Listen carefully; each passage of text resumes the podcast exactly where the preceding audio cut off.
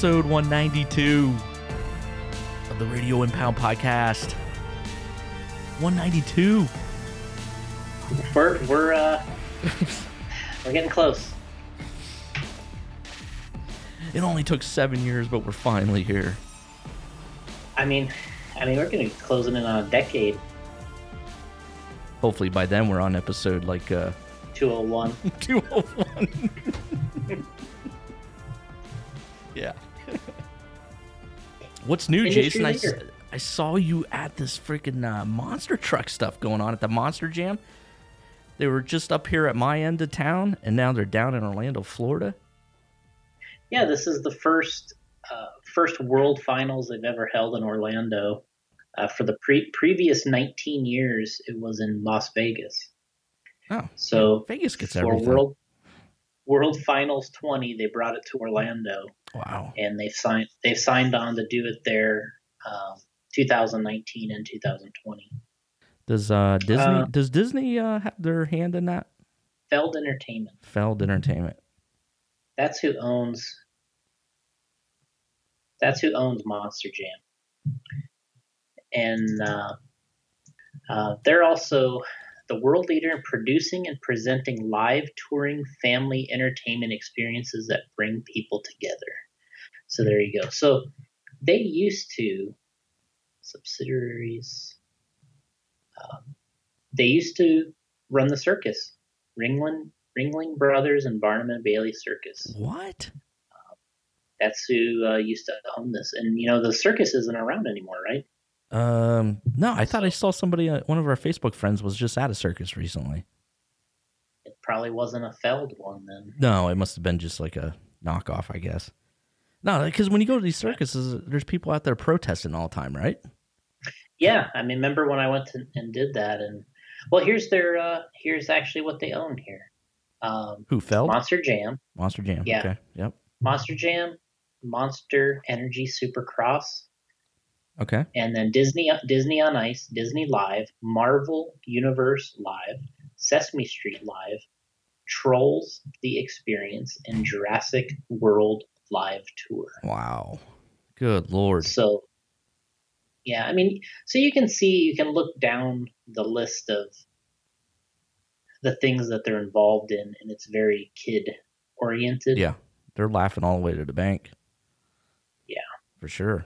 So, you know, that's the tough part about this, the monster truck side of things is when I was a kid, I talk about this all the time when I go to the events, but when I was a kid, uh, this was an adult thing. Um, you know, in Florida, especially, it was the time where, you know, the guys would bring the trucks out straight out of the mud bog and they're parking in the, you know, the, you know, the parking lot and tailgating and, Yeah. um, um, getting into the stadium, and it was they had, had the the outlaw country music playing, and there would be, you know, guys would be fighting in the crowd over Ford and Chevrolet, and um, it was you know people would bring their kids back then, but it wasn't really made for kids; it was made for adults, and over the years, you know, have they have established these kind of things as you know they're money makers because of kids. And you know they go in they buy the toys and they see these trucks that are you know made they make them like scooby-doo. And i mean they have a lot of huge sponsors. So it's important for them for it to be very kid friendly and because that's who they're selling to Yeah. so, you know, when I was going, when I was a kid, it was the opposite. It was like, it was like the outlaws were out there, and uh, you know, it was you know, ugly truck contests, you know, girls dressed to the nines Mm. um, in their outfits, and uh, it was just you know mud bogging, you know, truck, truck pulls, and you know, it was it was rednecky. Uh, but um, but this now is I try to make it very fan or family friendly and Which you know pro- I think if it's gonna if it's gonna exist over a period of time, you know that's probably the direction it has to be um, in the political correct era that Mhm. we're in. Um, you know, it's funny. You know, they're also sensitive about the names of the trucks. You know, it's, there used to be a truck called uh, Gunslinger. They made him go to Slinger because they didn't want to have gun in it. But you know, your most popular truck is Gravedigger. You know what I mean? Like, Yeah. And then Maximum Destruction. Those are your two most popular uh, names. But I think it's a sixty thousand. If it's max capacity, it's sixty thousand. And the first night, which is racing and two wheel skills competition, Mm. I'd say there's about thirty thousand people there. Wow. But on on Saturday, it was it looked to be a sellout. So, uh, you know, so either way, between the two days, they got about ninety thousand people. Uh, not bad, Damn. Pretty good. not bad. So, uh, yeah, they call this their World Finals. So, I kind of struggle with that name a little. Oh yeah. because I don't I don't really understand like you know like we're you know in a competitive environment you're always looking for the NBA finals the Super Bowl and it's the and it's, it's the combination of a se- uh, like a year's worth of competition that ends at one event but in this like anybody can win the world finals um, at the final event. Like it's not like you know what I'm saying? Like it's not a point series that I know of. Yeah. Um, so so it's a it's more like just having a a big event and Yeah. calling it the World Finals. Yeah. There's no build up to it or nothing really. Yeah, I mean they have a lot of events at the first quarter of the year that build towards it, but it's not like But it's not a point To me, or nothing. yeah, like to me in, in our uh, what I would be used to would be all these events you'd have points and then going into this last event would be where you could win the whole thing, right? Right. Um, so I don't think that they do that, which I think would be kind of neat, but um, and maybe the reason they don't is because they have they don't stop having events. Like after that, they'll be, you know, going all year. So it's like their calendar, the way it works or something. Um, but anyway, it was a success. It's entertainment. It, it, you know, there's there's racing, a part of it, but it's very entertainment based and it's for kids. Mhm. So uh, for the last four years or five years now, um, one of the drivers, Bari Musawwir, uh, he drives the zombie truck.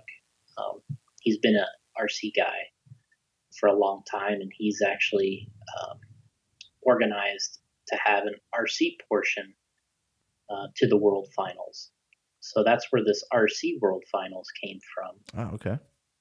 Is um, he organized this event, and then he kind of got uh, I don't remember what the number is, but it's like six or seven of very close friends of his to help uh, put the event together, the RC version, and uh, invite some racers in to compete. And it's part of the show. So when a fan pays at the World Finals to come in and see uh, the actual event itself, you first go to the pit party.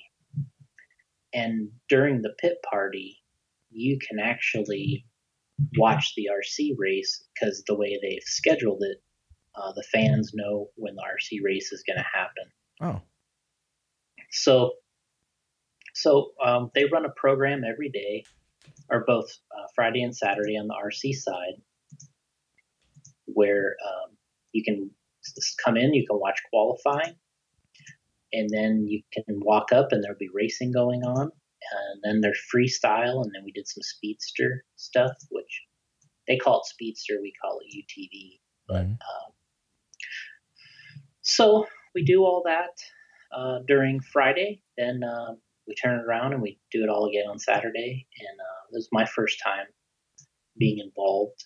Uh, Fred's done it every year, and it's actually been really cool. Hmm. It's worked out pretty well. So it's nine people nine people involved, uh, kind of putting this on and help running it. It's a big deal because it's uh, the track is looks like a scaled down version of the real track, and so you got to have dirt first of all. Got to bring that in, lay it out, and lay out the track, uh, paint everything up, assemble it. Um, so it, it, it looks cool. Um, I think the when we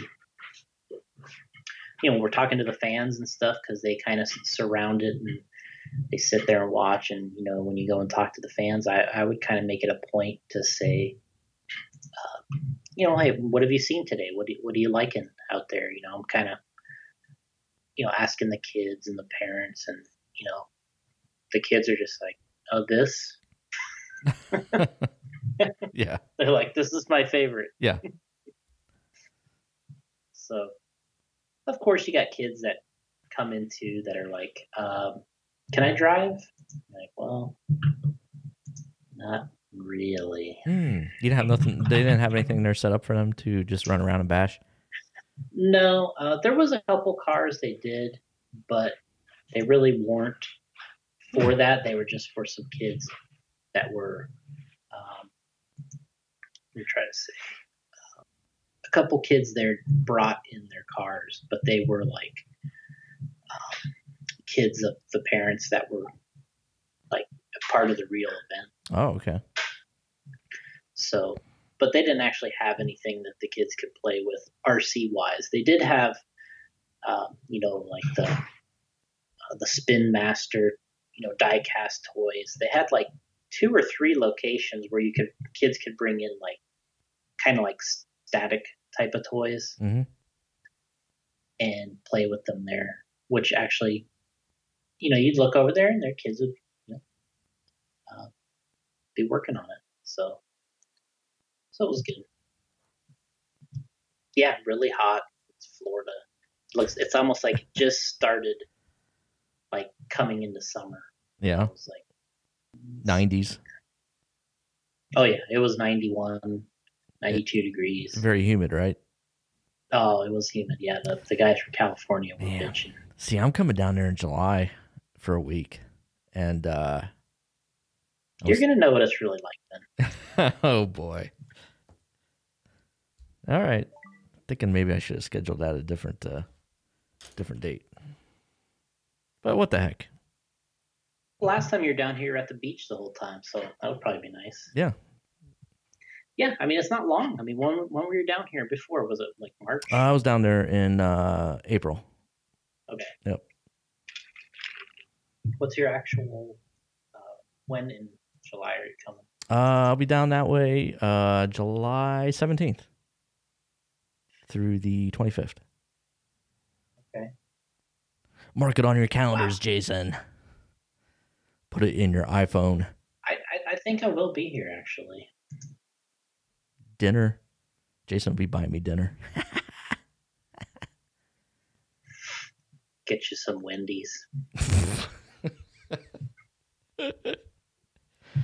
Uh, So yeah, we we did the racing, um, then we Mhm. did the speedsters, then we did the freestyle. So the event I think turned out pretty well. Uh, I ended up winning racing on both days, and I won the, the uh, monster truck race and the speedster race. now, And, uh, were you going up against guys that uh, are in RC, or were you going up a bunch of little ten year olds? no, no, no. These were all experienced guys Okay, and girls. just making sure. You know, uh, it's it's funny because people, uh, you know, people think that that this is easy, um, and I think before I did it, I kind of thought that it would be easy also. Yeah. but the reality is, is it's not, um, because, like I was telling somebody, like Spencer, I was telling him when we were at Silver State, I was like, you know, I go, think if you had a race with your truggy where it was only three turns. I'm like, how close do you think it would be if you guys only raced three turns?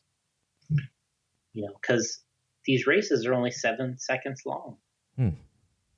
So it's, uh, and the trucks don't handle that great. Yeah, they don't look. So they look like they're bouncing everywhere. yeah, they bounce all over the place. So you have to manage all that stuff uh, while you're racing, and you only have a seven second shot at it. So it's like, you know, can you, you know, there's no room for little errors or whatever and make up for it. It's over. So in general, it, it is a little nerve wracking Hmm. because the way the the way the thing works is when you if you have a large bracket of trucks, which is 24, Mhm. whatever, 32 trucks uh, at this event. At first, when you run your first race, there's a little bit of space between your next race. Say you win a race. Okay. Well, if you if you lose, you're out. So you can't lose at all. Or is no. Okay, so Yeah. once you. You can't. Yeah, once you're once you get beat, you're you're done. You, the other guy moves on to the next race. Wow. So No, um, no loser so- bracket. Yeah, unless there wasn't a loser bracket. Sometimes if there's a an odd amount of tr- trucks, they'll have like a fast loser or they'll have something like that. But um, in this situation, there wasn't. So if you lose, you're just out, Hmm.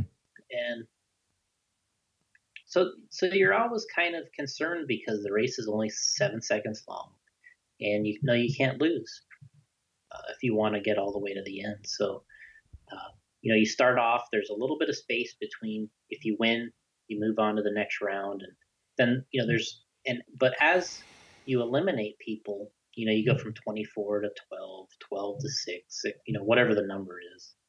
Um, every time you, you know, you, you move on, there's less time between when you race.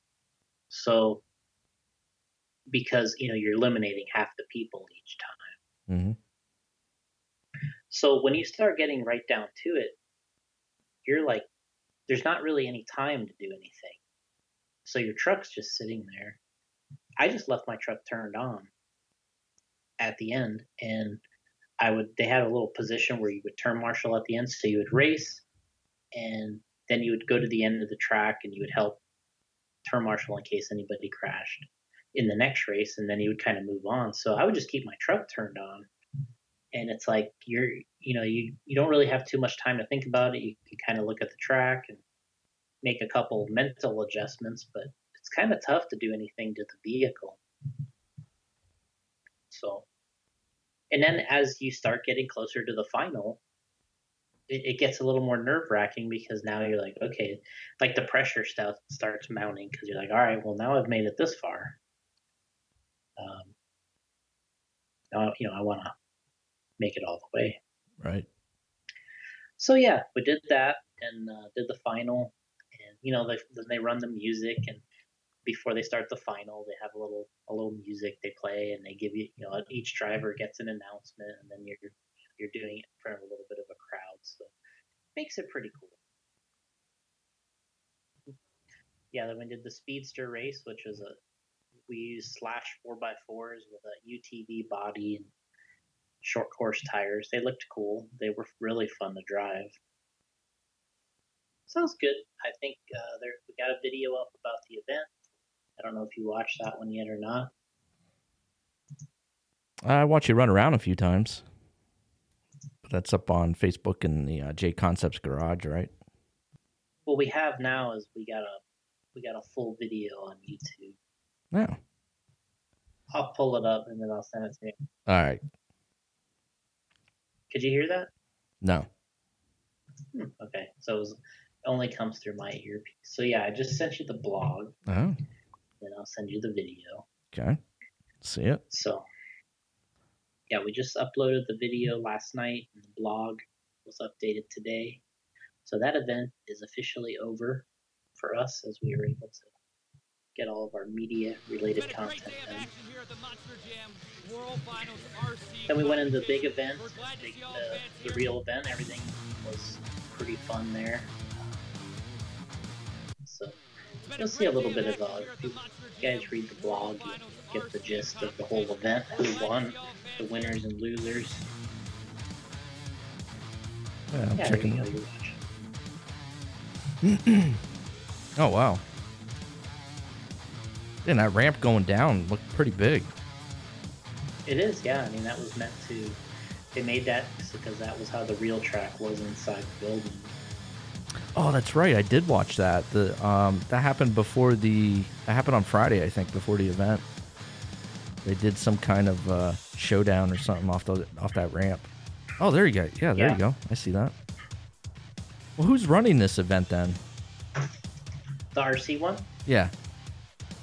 Well, there was like um, there was about nine people involved, and they all get together. Whether you know they all have one a couple of responsibilities, whether it's to build the track or to do the announcing or scoring. Oh, here we go. We got an interview with you here somewhere. Orlando, Florida, first time ever Monster Jam World Finals 20, and it's crazy out here, man. All right, here's Fred Reap interviewing uh, Jason Ruona. The stadium is set. That's right. We did the RC racing program this morning. My main man Jason taking home the trophies here today in racing, and the UT. Look at you, man. You look all cool over there, man. Look at you. Here in Monster Jam. But uh, how did Gravedigger feel today? It looked awesome. Yeah, I mean, uh, you got this thing detailed out with the Gravedigger uh, body here, the grandma scheme from years ago. And uh, yeah, we're really happy with the way this thing was working. Oh, was that an older scheme there that you're uh, running? Uh, the tribute wheels. Yeah, Grandma Gravedigger is what they call it. Oh, Grandma Gravedigger. Okay. Mhm. I didn't know they had one. That's cool. So I'm not up on all Yeah, this. the, but, uh, they call the original Gravedigger Grandma. okay.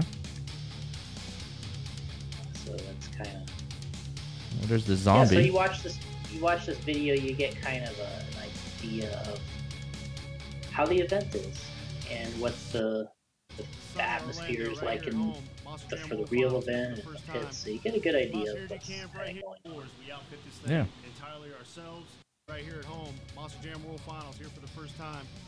Monster Energy Camp right here. Give you guys a little bit of a tour of our trailers. Our mechanics are shopping Wow. our trucks right now. If you guys want to check out our, our home away from home, we'll show you the ins and outs of our trailers. Come on in, we'll show you what we got. Wow, this is J Concepts going in the trailer here, huh? Yep. Here we are. This is our office. This is a this is a 53 foot Kentucky moving trailer. Basically, we get them from Kentucky completely bare. The only thing Wow. we do is the wooden floors. We outfit this thing entirely ourselves. We build a li- we install a list of cabinets. We build the ramp. Yeah, that's pretty cool, man. Oh, th- look at this. They have a bump box in this. Oh my yeah, God, that's, Kirby. uh, I, I caught a, I caught a Kirby right there. Tires go. Wow. Tires go up. Bump up box. cell up there. Kirby. But how everything gets You'll have to check this out. That's at uh, minute mark uh, 9:30. four tires go up, up the dance Interesting. Oh, awesome. Yeah, we'll post a link on the uh, Facebook. That's pretty cool, man. The Facebook. So I wonder if uh, Bump Box was involved with uh, Monster Jam there. I haven't seen um, if he does any other. That's pretty cool. Kirby just got a bump box. sponsorship. Yeah, it looks sounds like he's. I mean, he loves that thing. Yeah, they're awesome. Uh, The, the you know, I mean, and and the Patriots had one after they won the Super Bowl in the locker room. They had a bump box, so uh, go check it out. Ah, Bumpbox.com. Yeah. This is like the new Beats by Dre, probably. Uh, you know, it's a it's a boom box for you listeners. It's a big boom box. You can get different sizes, and uh, yeah, it's really cool. It's all Bluetooth, and uh, it's really awesome. And uh, yeah, of course, Patriots were using it, so uh, that makes it awesome right So there. cool. Yeah, it's cool. So it's cool. So it was in the Monster Energy trailer. Awesome, cool. Yeah. Well, it looks Is like a called- good time called- here. I'm scanning through the video. Is it called Bump Box or what is it called? Yeah, bump box. B. B U M P. That spells bump. And then uh, box, they get really tricky with that. It's B O X X. See what they did there? So you can check them out. Go on uh, Instagram, follow them there. Got a lot of celebrities promoting that thing now. So Yeah, it's kind of what I was thinking that this is like the beats. they're trying to use that same marketing scheme as the Beats we're Yeah. using. right? All right. Well, Monster Jam. That uh, looked really exciting. Yeah, I, I think people should check out the video for sure. Get an idea of what kind of the, the feel and the flair is out there, and and um, kind of what it's like to be involved. And you know, it's all racing uh, at the end of the day. Uh, you know, whether you're 10 scale off road racing, 8 scale off road racing, touring car, uh, monster trucks, drag racing. I mean, they're all races. So people are just as intense. They're not willing to give in to anybody. Um, so that's kind of what I'm enjoying right now is Yeah. Trying trying some other things. Um, I, I want to get I want to do some drag racing this year. Oh yeah. I'd like to I'd like to get out and try some drag racing. Okay. Um, and uh, I'm gonna try some doing some scale off road stuff this year too, Oh. uh, just to kind of increase, kind of increase my uh, base and experience in the different classes. Uh, you know, we make a lot of stuff for all these things, but I, I haven't um, necessarily ran a lot of it personally. So I, I want to try to get to a lot of those things this year and just kind of be involved to to be a little smarter about it. This uh, and you know what? And you were talking about. this- Is this what Associated's doing now with the Element? Well, what Or- they're or- doing is, um, we talked about it a couple times on the show, but Oh, we did. one of the biggest, one, well, no, no, not not the element part. Oh, okay. Uh, I was like, what? one of the one of the biggest things in RC right now, the growing segment is scale off-road trucks. Okay. Uh, they they used to be called crawlers, and a lot of people still call them crawlers. But in in it, when you're in it, people like people uh, call it scale off road or trail trucks. Hmm. So they people are into making these things as cool and realistic as possible. Yeah. Um, they want it to look like a real truck. Um, you know, people go, they, you know, they're into interiors and putting knobs. Yeah, I was gonna say they are. I mean, it's crazy. Yeah, putting everything in it, and this is big. Yeah. It's really big. It's a big market, and uh, it's probably the the thing that's uh, the most popular in RC at the moment, uh, and that's the reason why Associated is is getting into it with this new brand.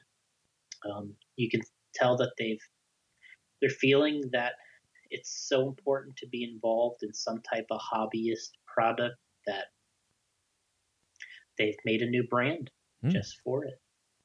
So I, I, I venture to say that you know they're going to have a few different vehicles along this this brand name, and as long as this scale push in RC continues to go, um, I think you're going to see that brand continue to grow from Associated, and um, a lot of people are in it sooner uh, than them. Um, which it's always hard to come from the outside in because uh, once you get established as the name in that business, it's hard to go in and replace the people that have been doing it since the beginning. So, you know, like the Axials and certain Yeah. companies have um, they've been the one the ones known for being in that business uh, the whole time, and uh, then you got Traxxas in there now, and it's going to be a tough market. Yeah. Um, But they got the name, so- Yeah, I mean they have what they have is the ability to design it well, Yep.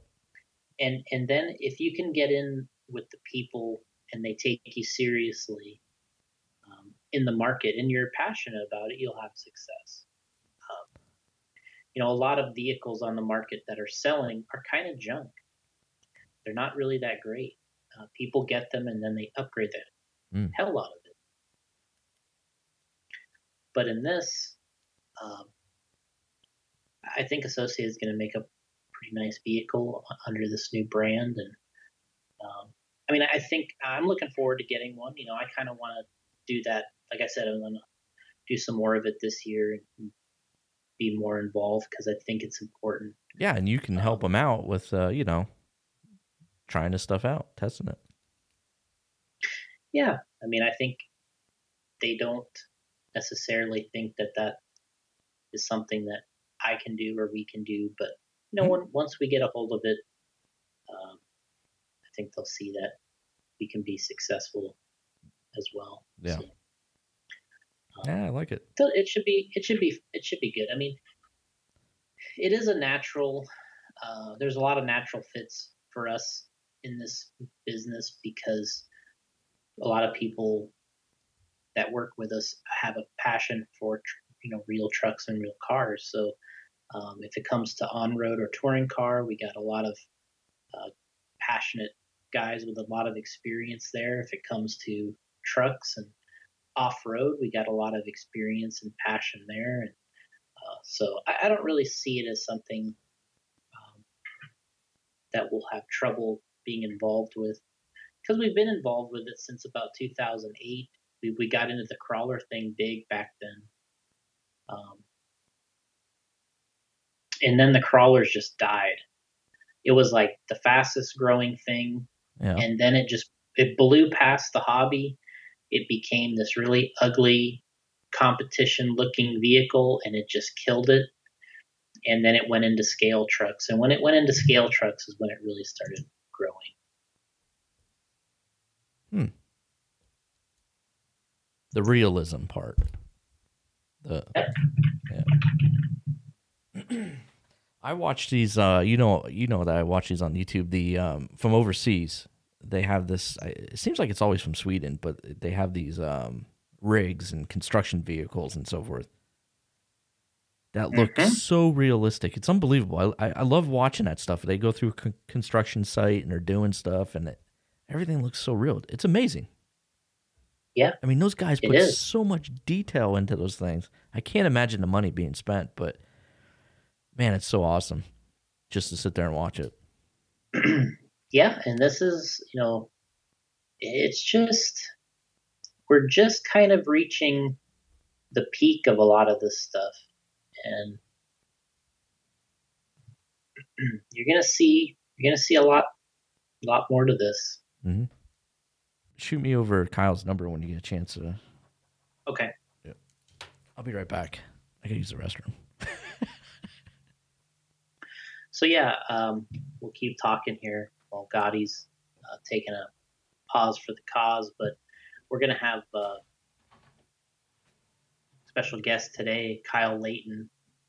He was the stock champion at the J Concept Stock Nationals at OCRC Raceway. Uh, I believe last year we had Jake Thayer on the show because uh, he won he won one or two of the classes. Or it could have been the year before that actually that we had Jake on. But uh, but again, this year Kyle Layton won two wheel and four wheel. That was going on the same weekend as the Silver State event. So, but they still they had a 300 plus entry turnout there at OCRC. Uh, Kyle was uh, in top form.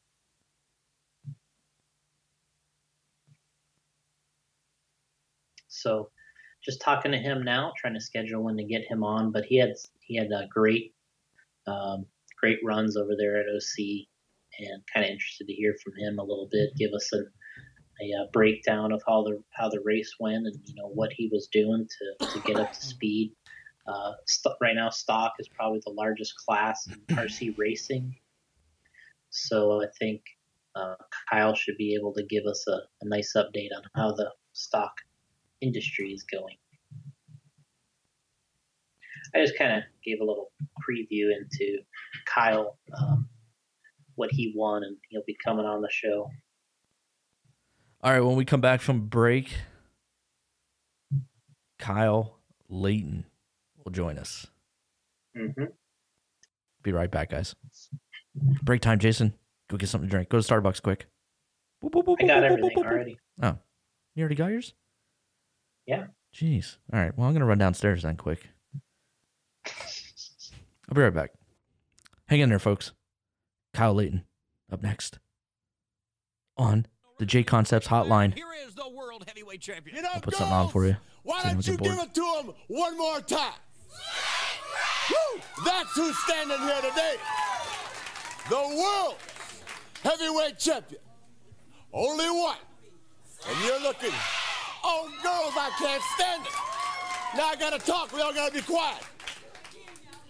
Nikita Koloff, we've only just begun. That's the end of it. Dusty Rhodes, don't ever make the mistake of sticking your nose in my business. If I'm down and out, I'll get up and take care of myself. So, Dusty Rhodes, remember when you walk out here, woo, talking Ric Flair. Don't think you can walk in that ring and give me a hand or try to help me out and ease the tension in our relationship. Philadelphia, woo, I'm going to tear you down. Pensacola, Florida, when I get to town, we're going to treat all you women, woo, the way women ought to be treated. Because the NWA and some real men are going to take that Civic Center apart, and then we're all going to be over at rodeo, woo, driving the women wild. Miami Beach, get ready. Woo! We on tour, and we're doing it better than anybody else alive. Now, Buddy Landel, it's so hard for me to sit back here in this studio looking at a guy out here hollering my name when last year I spent more money on spilt liquor in bars from one side of this world to the other than you made. You're talking to the Rolex The Rolex Wearing- wearing, diamond ring Diamond wearing, kiss wearing, stealing, woo, stealing, lean riding, flying, son of a gun, son of a I'm gun. having a hard time hard time. these alligators down. down. Woo! Uh, there's only one. Jim Crockett, when you brought me here 10 years ago, you knew that I was going to be the biggest star of them all. It cost a lot of money to bring the real world champion on location. Because you see, when you got the Andersons, you know, we're family. Only an Arnie and Ricky. We do it better than everybody else. Don't wrap me up. The National Tag Team Champions, the World Tag Team Champions, Ric Flair, the World Champion. All right. Rhodes, the World TV Champion, the National Wrestling Alliance. Woo, we're just better- Woo! Woo! Wow. That was did intense, huh? Uh, I don't know if it's going to record me, but I did okay um, repeating the uh, the Ric Flair. You know, uh, sending out our thoughts to Ric Flair. He was hospitalized today.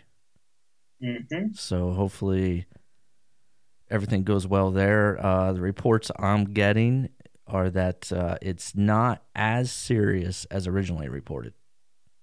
Okay. So hopefully Rick will be all right and um, be back soon. Where's Kyle at? California. Okay. Kyle, Hey, what's going on? Gotti Jr. here. What's going on, man? Uh, just doing some renting right now, actually. Oh, nice. Nice. Uh, I Got got, to stay on it. yeah. I've been trying. Well, apparently you've been Well, on it. Jeez. Killing it at the stock nats. Yeah, it was uh, quite the week for sure. Yeah.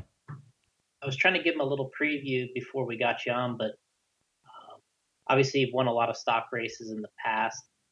Um, you also won that Roar Nationals back in Omaha. But uh, Yep. yeah, I thought it would be kind of cool to get you on the show, talk a little bit about that, uh, the J Concept stock Nats you ran at OC, and just a little about your racing in general. I mean, I, I was thinking a little bit today about how many you, you've ran just about everything now as far as raced. You've in, uh, you've raced a lot of different scales and classes.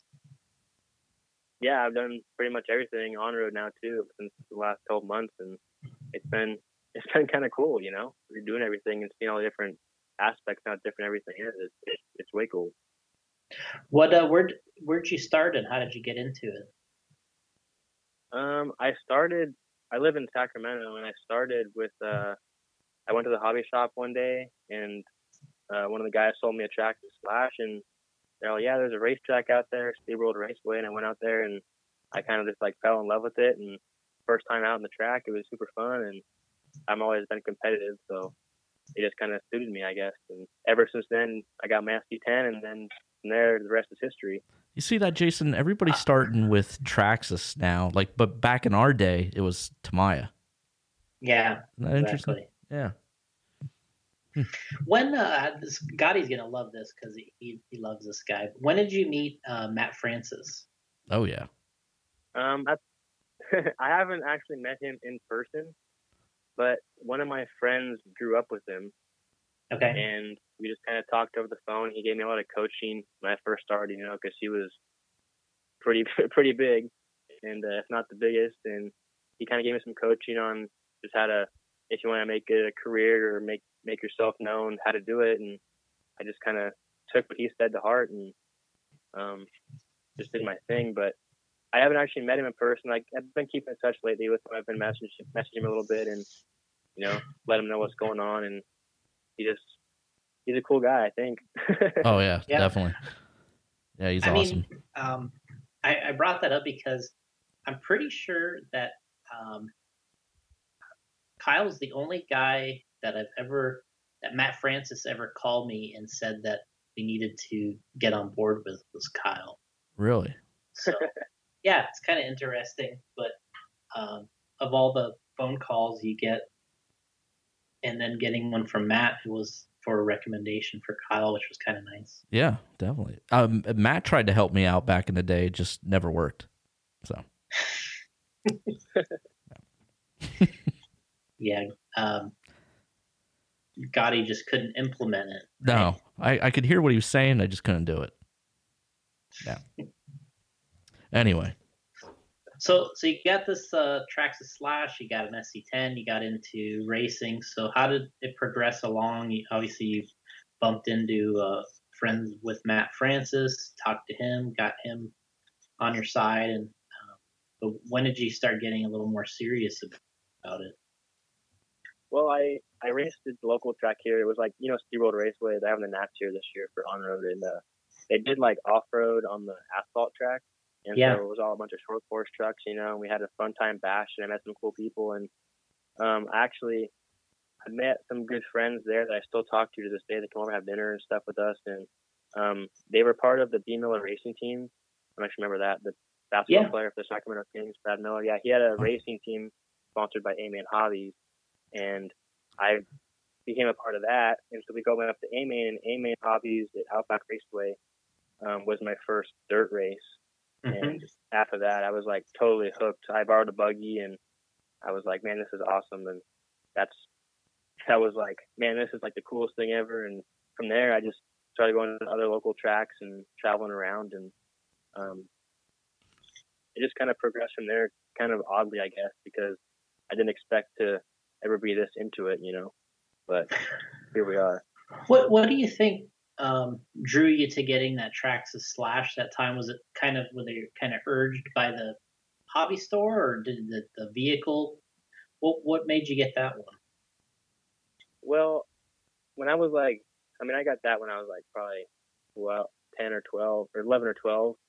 Um, and uh, before that, my dad had always, I'd always had like you know Radio Shack RC cars and mm-hmm. Walmart RC cars, and I wanted something better. And I went there and asked what was good, and of course they said that was a good one. And and then they said that they actually raced that stock slash class at SeaWorld, so that's where I was like, oh, I can race it now too. So but then I had no idea, like we had no idea that that the RC, the actual race vehicles were are what they are. You know what I mean? Like it's way different than a Traxxas car. Yeah, right. But uh, yeah, I mean that was just kind of the recommendation. We went with it, and it wasn't. I think maybe a few months after my dad bought me a full full blown factory team SC10 kit and all the goodies that go with it. So the the track you had at the time there you're racing at, they had a really they had a good short course class then. Yeah, they had actually they would get like literally a hundred, like sixty to a hundred Traxxas slashes on a club night. Mm-hmm. It was only slashes. I mean, that's what it was. Yeah. And then we all we all figured out that we could run, you know, SC10s and the HPI Blitz back then, and um, I think Losi had a truck that was pretty good out there, and mm-hmm. I mean, everybody got those, and the Traxxas slashes were left in the dust, and we just that's where it. Then it kind of fell apart after that, I think, but um, it was it was fun for sure, and I, I can definitely blame the Traxxas Slash for for doing all this. Get, getting you hooked. Yeah. So, uh, so when did you get the a buggy for the first time, where you actually bought one and kind of had to race it yourself? Yeah, I was. I went to that first dirt race, and we met some people up there. And uh, well, I borrowed a buggy for the race from my friend Terry Wickham, and we went up there and I raced it, and I did pretty well. Um, and then I bought a used B4, um, first B4 used for like sixty bucks, and put some electronics in it, and went for it. And that's when I had my first buggy, and I ran into an SC10 and then a B4. And that was my first, uh, my first race setup.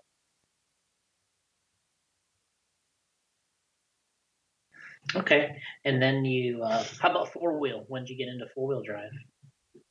Mm. I mean, four wheel. I got the I had the B forty four point one, I believe. Can't remember. Okay, But, uh, yeah. I had that, and then I went on to the point three a little bit later on. I want to say the the point one, the original B forty four and the point one. Man, I loved both of those cars. Uh, definitely, Yeah, those were saddle pack cars, if I remember right. yeah. I still have one of the chassis actually. I found it the other day in my box. Yeah, I really, have a of other stuff too, though. yeah, it probably depends on kind of what it is, but um, yeah, I, we got quite a bit of stuff here too. I would only imagine. I can only imagine. So getting into the racing scene, uh, when did you feel that you, you know things were starting to get come together a little more, and you were getting faster to where you were being more competitive on a national or level?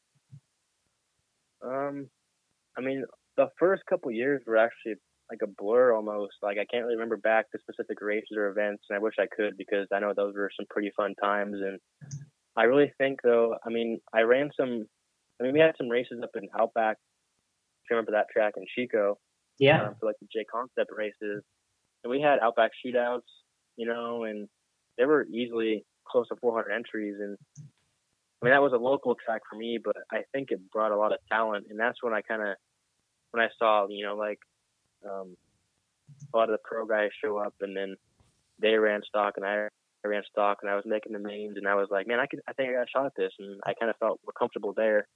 My first like big travel race, I think, was down to OCRC in 2014 for uh, Okay. just J Concept Stock Nationals yeah, and I borrowed a B44.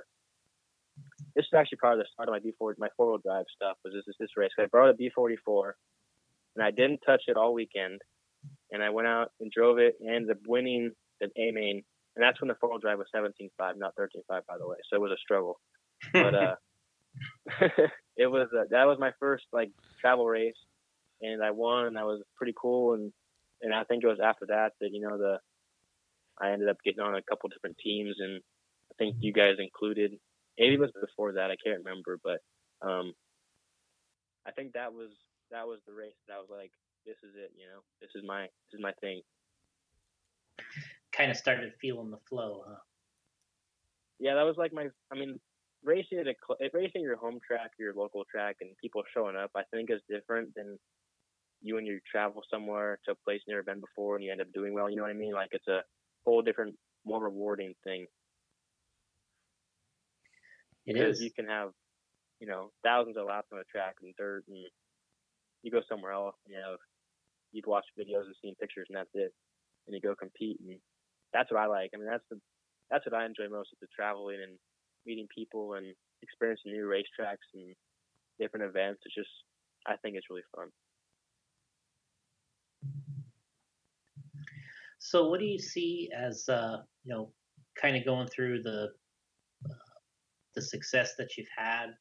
Uh, what what races stand out the most for you that you've you've done well? And I mean, you've raced a lot of stock, but then you know you've been running a lot of modified recently, and uh, and and doing and doing well with it, getting up there and, and racing with the guys that are um, a little more on a, a pro level, right? Yeah, I've I've been running mod. I mean, I've been af- after the Roar Nap in 2016. I kind of started to switch over. If you remember, um, kind of I ran kind of both. Like I'd run mod at club racing and get some practice on big races. I'd run stock, but I mean, like this last year, like since we raced last year, I think I've ran mod exclusively. I didn't touch a stock car until like three weeks before stock nats actually. Um, but I ran like uh, Roar Nats last year at Hobby Action, and that was a pretty tough race. But I mean, I was pretty happy with my runs where I I got a top ten qualifying. You know, like I was I had some pace and um, some local races. You know, we have some fast guys around here, and I've been pretty competitive toward the front there every time. Um, but some of the races that stand out the most, I would say, would be um, Surf City in I can't remember the years, but I think 2017. It was the little mini surfboards, right? Yeah, So- this- yeah, I have one on the wall actually. uh, Yeah. yeah, the one where I think you were there and Allison was there. I remember, Mhm. and uh, I did stock. I ran stock those both those years and won both those. And then this stock nationals this year was pretty big. I think I wasn't. I was pretty surprised, but Roar Nats was big. Um, a couple of the Chico races were pretty big. You know, four years ago or so. Um, yeah, I mean, it's just weird to think uh, all the races I've been to and having pretty good success. How about this uh, recent stock nationals? Does that one stack up pretty well? Yeah, I think so. I mean, we, there's definitely some good competition there, and I mean, I can't say that I didn't have to work for it because I definitely did. I mean, there were some guys that, you know, we were all, all everyone was fast and within tenths of a second in qualifying, and it was a pretty crazy race to be driving in. Just the stress and the, you know, the feeling you get when you're that close to the track and trying to gain time, and you don't want to mess up. And it was, it was kind of more of a success for me in in my driving and my my performance in the weekend because I struggled toward the beginning and I kind of brought it back together at the end, and I was pretty pretty proud of myself for that because that's pretty hard to do is to turn a weekend around like that. You know what I mean? Like you start off bad, and usually it's a uh, kind of sets the tone for the whole weekend. You know what I mean? An uphill battle. Yes, definitely. I've had plenty of those. Yeah. which is okay. That's that's what makes you better. Yeah, really does. So as you, uh, you know, as you kind of move along, uh, what do you think is, you know, some goals here as you, you know, kind of look to get a little better and, you know, do more winning like you're doing? What What are some more of the goals? Yeah, I mean, I like to do get some better results at some of these races around mod. I know it's really tough to do when you, especially when you have, you know, the the pro pro guys show up, you know, like the Spencers and Ryans and um, those guys. But I think I think with a little more um, time and you know just some more practice, um, I can definitely be up there because I don't I actually don't get to the track that much when I'm not at a race. People don't know that, but I don't. I might get to the track once every two weeks or maybe once a week. That's about it. Mm-hmm. I'm pretty busy, but I I want to try to work on getting there more and putting more time in because I I could tell, like um example before we raced this year, I went to the track three times a week for a month, and I could Okay. tell a difference after the race. You know what I mean? I could just I could just I made it a goal to do well at Reedy Race, and I made the main, qualified sixth, and almost made the main and four wheel. Um, and I just want to keep. I'm going to do that more. I think because it's definitely more rewarding when you do well than when you're in the B and the C main. You know. Yeah, yeah. There's no question about it. That's part of it. Yeah. Just practice is the big thing that I'm. I want to work on. I think. So with all the, you know, um, tell us a little bit about, you know, running all these different classes that you've ran and what it takes to kind of flip back and forth, you know, between the different ones.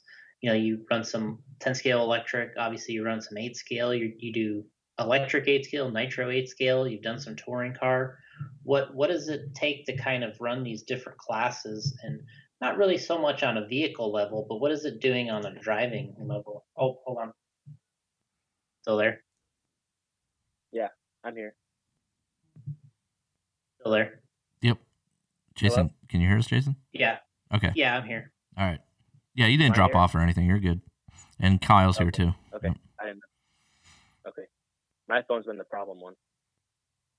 Yeah, so I don't know if you heard what I was saying, but just you know, what does it take to you know run all these different vehicles and stuff that um, you know what does it take to adjust and, and kind of get up to speed in these different classes? Yeah, it's uh, it's different. I mean, like I ran some eight scale the weekend before stock nats. I didn't run stock. I mean, I didn't run ten scale until stock nats, and that was kind of a a different deal driving wise for me because I thought like my cars were slow and I couldn't really. The feel was weird on them, but it's just kind of a thing you just get. I think you just get a feel for after a while. If you just keep switching back and forth, or if you drive one for a long time, you kind of get stuck in a rut. I think so. I I try to kind of vary my driving. Um, even I, I don't run much four wheel club racing and stuff because you don't have much of a class for it. But when I run two wheel and I go run four wheel like Reedy Race or something, I can definitely tell a difference in the driving because you're kind of like timid and you got to just kind of when you go on the stand, you got to think, this is what car I'm driving. This is how I have to drive it. And I don't know, it's kind of hard to explain, but it's definitely a learning curve. I will say that. What do you think you, you know, at this point, the stuff you've been running, um, what do you think is, is suiting you the best? What What do you think like feels more natural?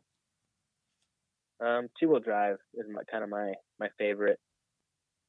I don't know if that's because that's what I started with was all two wheel drive stuff, or you know, people say I drive really smooth and I don't push my four wheel drive cars hard enough, but I don't know. I can't really get past that for some reason. It's hard to it's hard to do. People think it's easy just to change your driving style like you know overnight, but it just doesn't doesn't happen. Right. I've been working on my four wheel driving, and I, I went and ran some A skill a couple weeks ago, and I've kind of worked on. I just went and ran tank after tank after tank, and just practiced my driving. They didn't care about my car; just wanted to drive. You know, I think that's what. I don't know.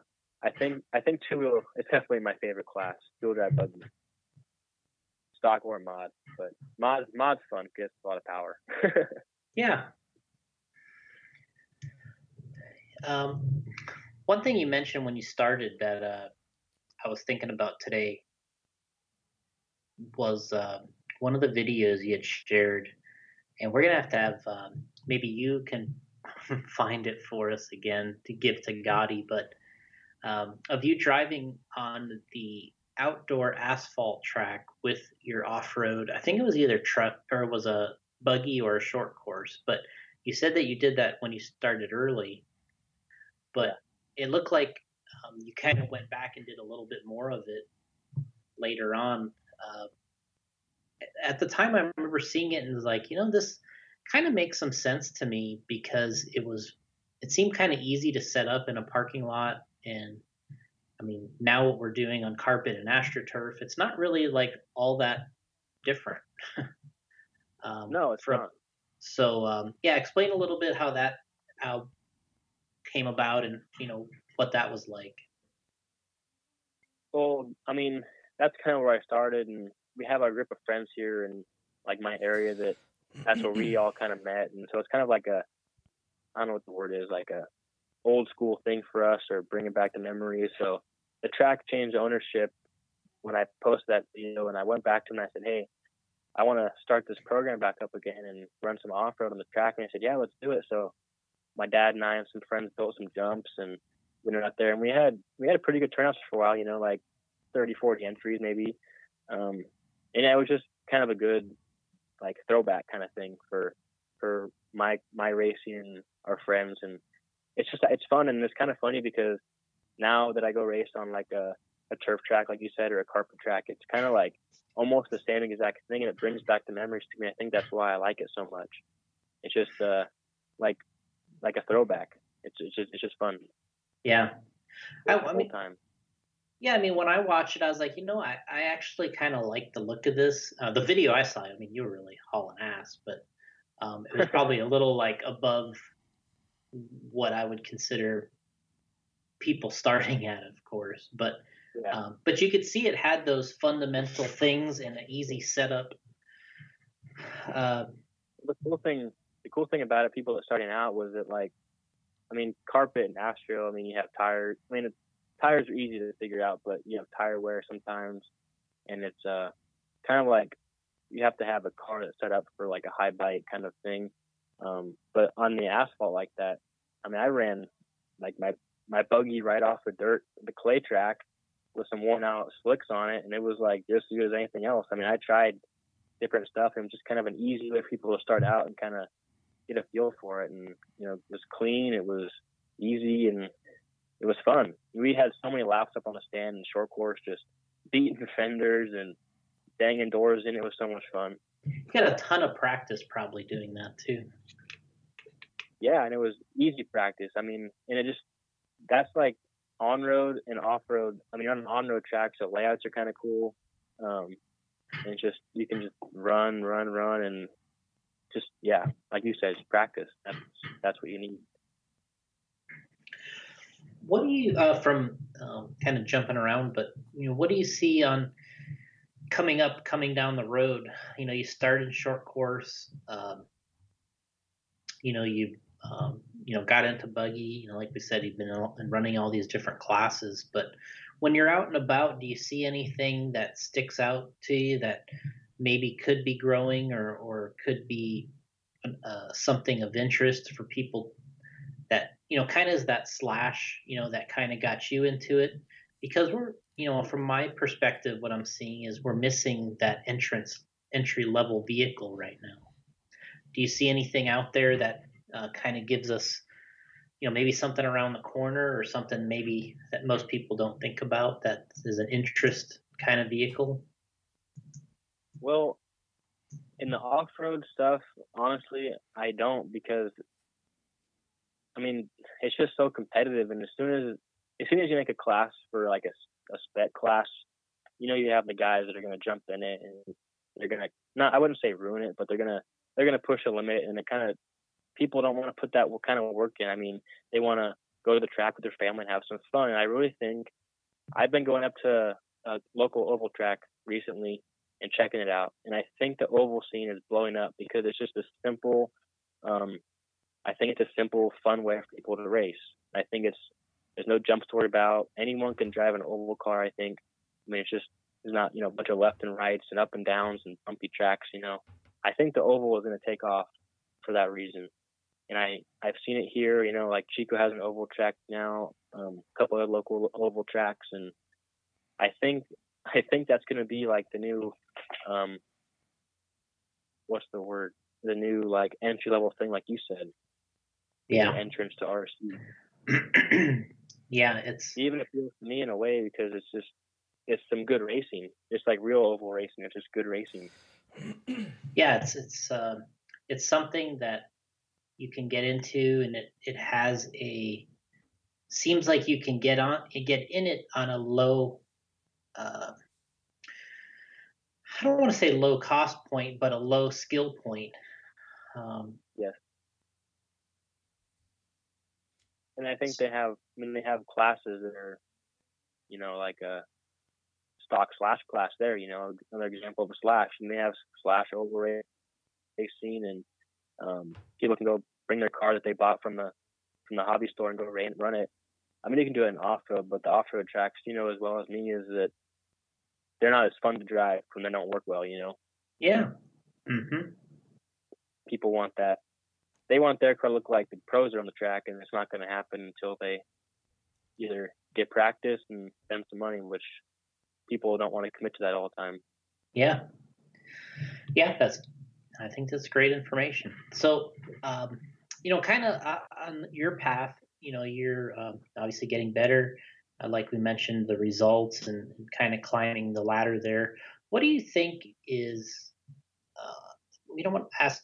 We don't ask people this that often. Maybe I just thought of it to ask you, but why why are these guys like the the Maifields and Cavalieri's and why are these guys so good and um, what do you think the difference is for people trying to climb the ladder to get to that point? What do you what do you think people are missing or in their preparation or techniques or uh, you know what what is it going to take for somebody to get to that level and you know what do you see because you're competed against them with them um, and you're kind of trying to climb that ladder but what do you see is going on uh, from that side of things Well, the those guys. I mean, obviously, people always say that they get paid and that's their job and yada yada yada, and that's true. But I think, uh, I mean, I know that we're all humans and we're all capable of doing the same thing if we want to do it right. So, um, from what I see, it's and from my experience, most of this whole thing, if you have the speed on the track to do it, I mean, if you have lap times that are close to them, then you're obviously showing that you're on pace and you have the capability to do it. And it's all just mental from there on on, I think, because how many times you see somebody that's like in nationals or something when those guys on the track and they have they're they're competing with you know the people like me or somebody else and we're on a good run and um, the person crashes well I mean they have the speed but they just mentally they're not ready yet. And I think that's what people need to work on is focusing on their mental uh, I can't think of the word like their mental confidence or maturity and just focus on not letting anything get to them. I mean, people have a little mistake or they crash or whatever, and they get all bent out of shape. And I think that's that's. I mean, those guys are like Maifield is just so spot on with everything. If you watch him drive, he hits the same mark, the same thing. He's like a machine, and it's like anyone can do that as long as they can they believe they can do it. Yeah. And that's kind of what I've been working on, just mentally like getting in the zone and doing your thing up there on the stand. Yeah, I think um, I'm trying to remember. I watched you run a very, you know, you've always I've always seen you run a lot of good stock runs, and but then when you make that climb to modified, um, I've seen you make some good ones recently. Um, I can't remember if you were at the Desert Classic that I'm thinking about or the Roar Nationals when it was at Hobby Action, but I remember you having some really good runs there, and that track is really hard. Yeah, I wasn't at Desert Classic this year, but I was there last year. I was at every race there in 2018 for Desert Classic, JC, and then the uh, Roar Nats. Mm-hmm. But yeah, I remember you putting in some good runs, and yeah, I had In- a couple good ones. Just couldn't put them in the same in the same class, the same time before it kept the count, you know. But that's what, What- I mean. It's, it's all consistency. What's your take on on that on uh, on racing on a track like that where you're running slicks uh, and the dirt's a little different than some of the others and um, what do you think it, it's like um, you know trying to compete on on a, on a track like that? I think that's one of the tough that that surface and those that are like it are probably the toughest ones to race on. Um, not to drive on, but to race on because when you're racing, you're in a whole different mindset and you want to push your car so hard to be fast and everybody's pushing their cars to be fast and you have to kind of hang on to that thing for for the, for the whole race and you got to be perfect to win and that's what it is because if one guy's perfect everybody's got to be perfect um, anybody that knows me knows I hate flicks, and uh, but I mean I don't mind tracks like that that are kind of like a dry slick. The wet slicks I could do without, but I'll race on it. You know, I'll race on Mhm. anything, but I don't prefer it. But yeah, the, those tracks, the dry slicks, you know, you have there's a groove and you have a dust group, dust line, and you know tires are important, compounds are important now. Um, it's, like, it's just getting so complicated that it's like it's tough to do, you know. Mm-hmm. Uh, a lot of people bring up these days, uh, and obviously you're uh, a little bit in, in this uh, side of it because do you still uh, you guys still promote and use some of the the cheater racing products, right? Yep. Talk a little bit about that, the tire sauce stuff, and kind of how you got into that, and how that's kind of affecting um, where that place is is right now in off road racing. Tire sauce as a whole.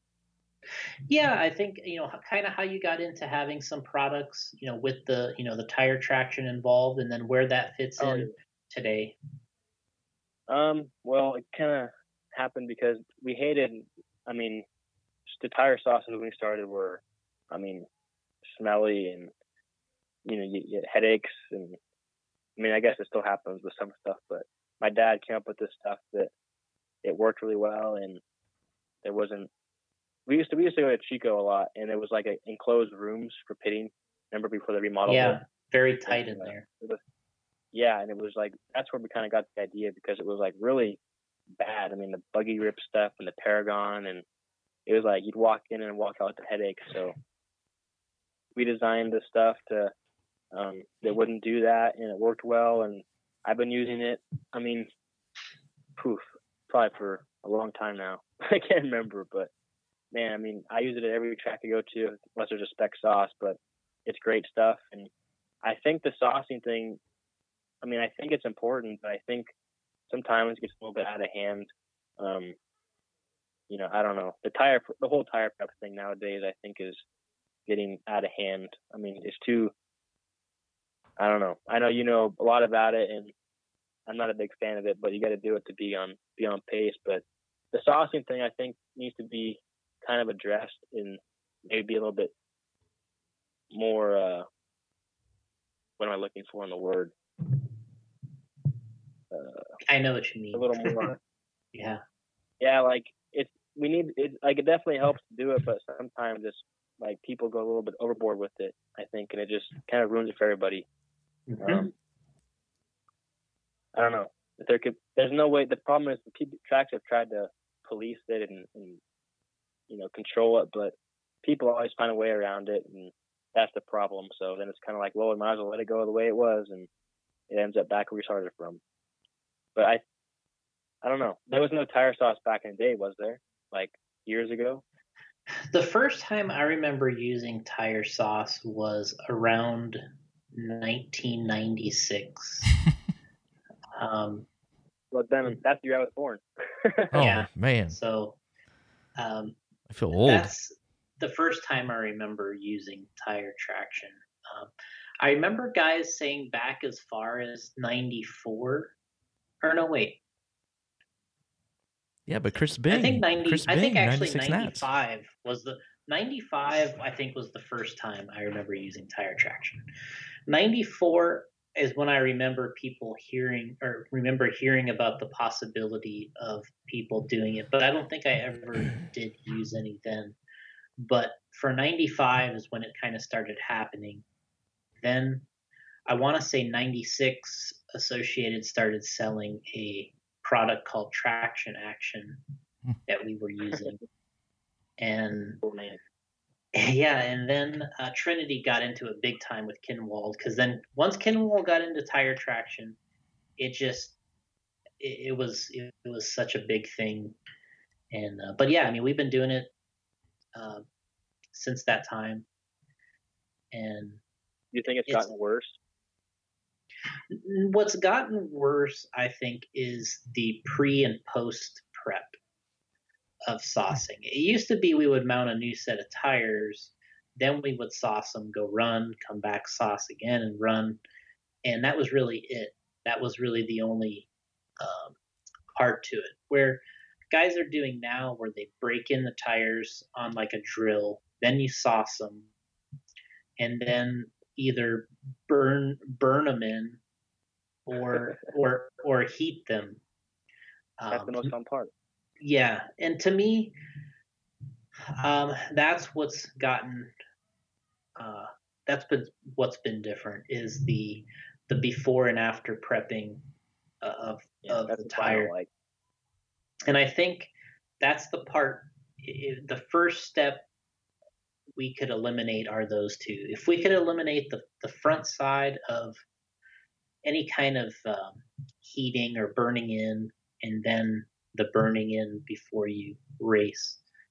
Um, and, and when I say burn it in, it's not like you're setting it on fire, but guys speed the tires up on the drill and then apply the tire sauce to a rag, and then so the tire gets warm while you're saucing it, right? Yep.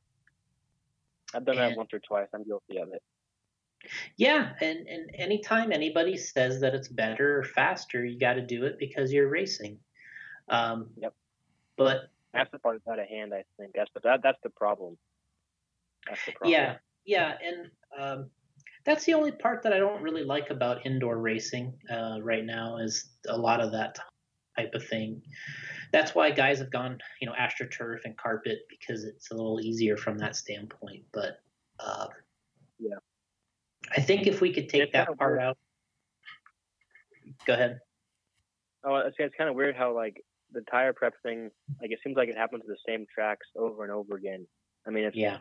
I mean, like we go to OCR seed or something, it's like, I mean, we don't tend to do that quite as much as we do other tracks, and I'm kind of like thinking why. I mean, it's like the same tires, it's the same, same kind of thing. So, I mean, Mhm. is it actually beneficial? Is my question, I guess. Yeah, I um, I mean I remember being at our race this year at the Desert Classic, and you know Maifield had access to the much more tire heaters. He could he could heat them up on his drill and burn it in if he wanted. And I remember him doing a run and coming back and going, none of this stuff makes a difference. I'm just gonna run it normal.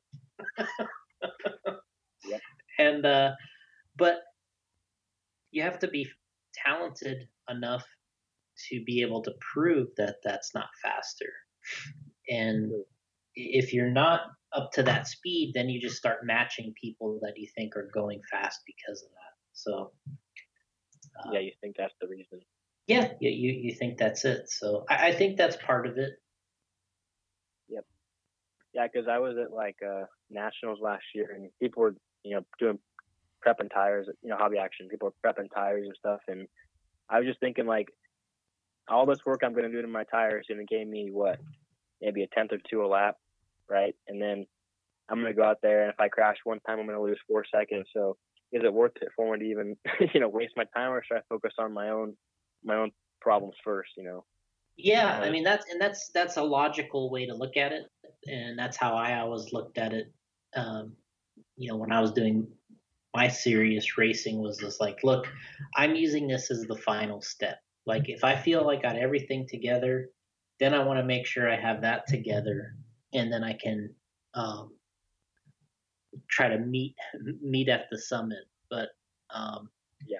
if I'm out there crashing four, five, six times, you know, like you see some people do, and they still think they got to do all this work. It's like, look, you really need to clean up some things on your end first. Yeah, and that's the same thing with stock racing I see all the time is you gotta have the fastest motor and the fastest battery and the fastest this and that, but you go out and you crash four times, so how was that fast stuff you got, right? Yeah. I mean, it's the same, Yeah. same exact thing.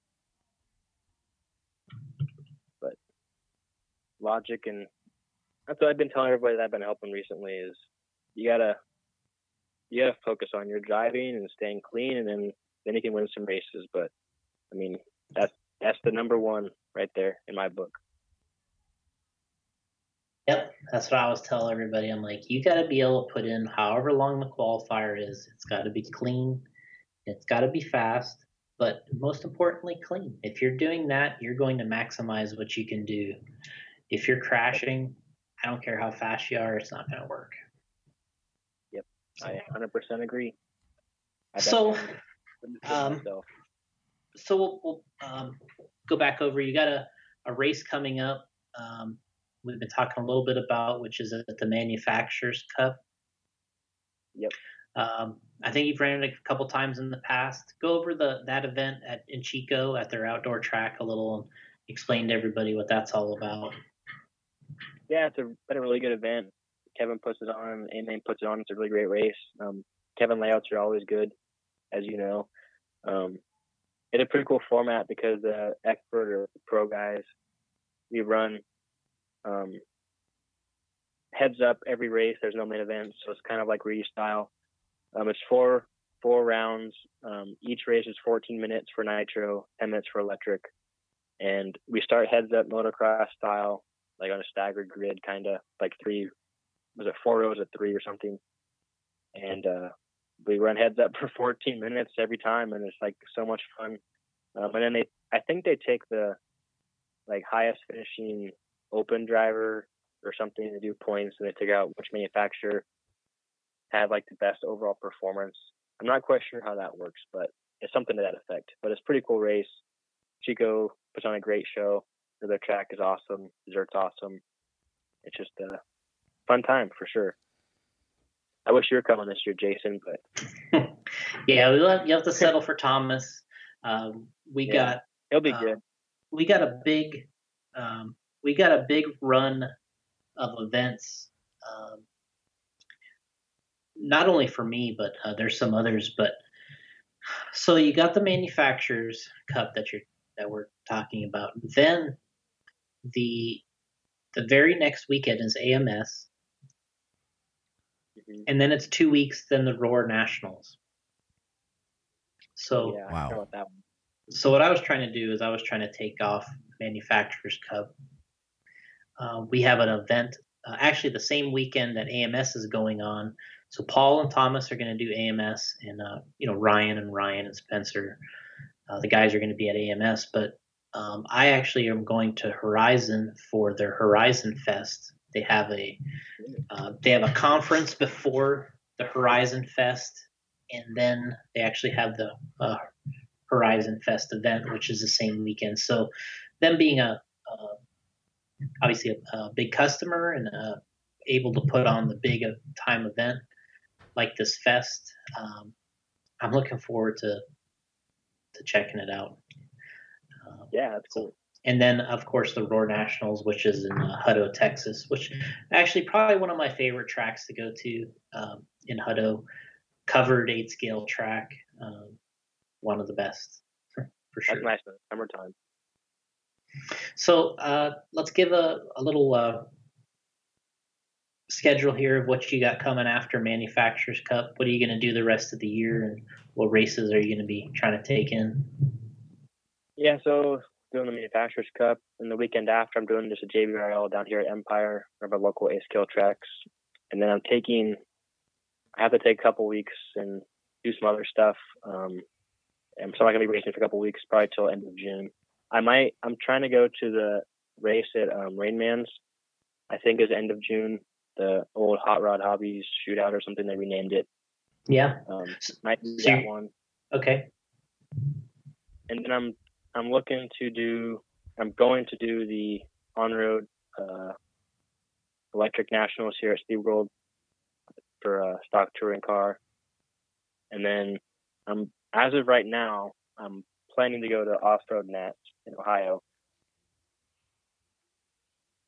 That's not I guess that's not till like August, but I think July is pretty open. I might go out and do some eight scale somewhere. August I'm doing the Dwellers Nationals and then Surf City I think that's in September this year, if I heard right. Um, and then probably some littler events around here locally, support the local tracks a little bit, and then always go to Top Gun at SDRC in December. Might be missing something, but that sounds about right. Okay. pretty close. I don't do a lot of on road, so I'm gonna try to like July. I'm gonna focus on getting my on road stuff dialed in for nationals, and then get my off road stuff going for off road nats. So I've been kind of busy just getting some practice in and making sure I do good at those races. Um, let's uh, while we're thinking about it, let's uh, kind of give a rundown of your sponsors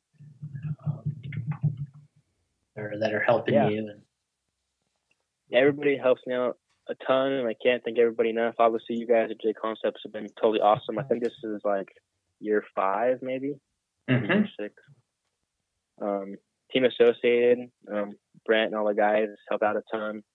Um, I'm thankful for uh, Team Powers and Eric over at NorCal Hobbies for I mean I ran all their electronics and been helping out recently with uh, managing the team and stuff, and I've been enjoying that. And he's been super big help getting me to races and making sure everything's dialed in.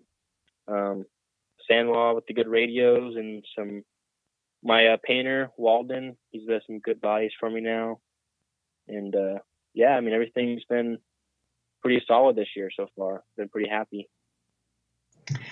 And then um, I got some uh, fun questions that I found on the internet uh, that I wanted to ask.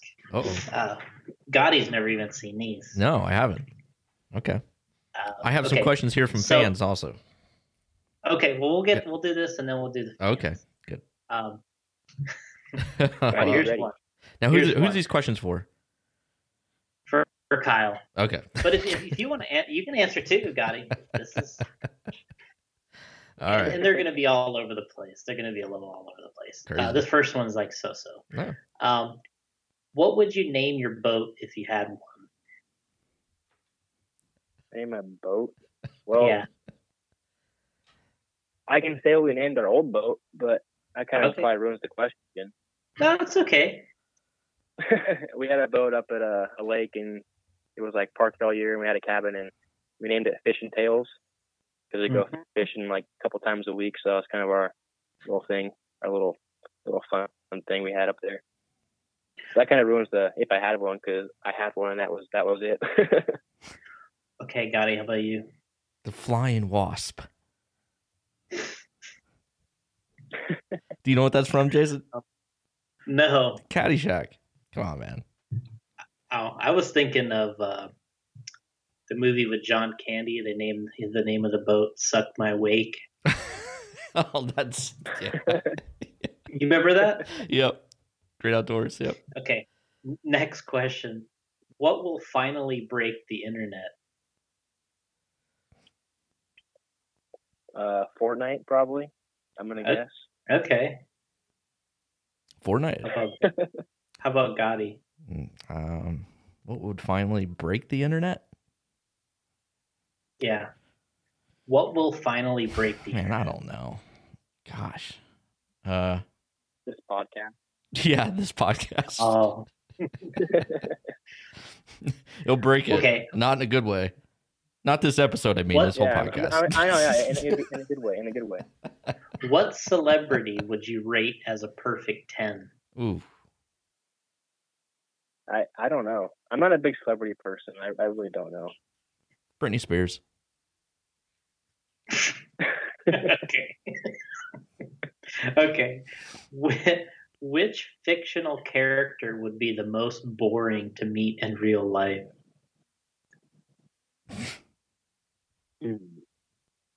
I'm thinking uh, Patrick from SpongeBob.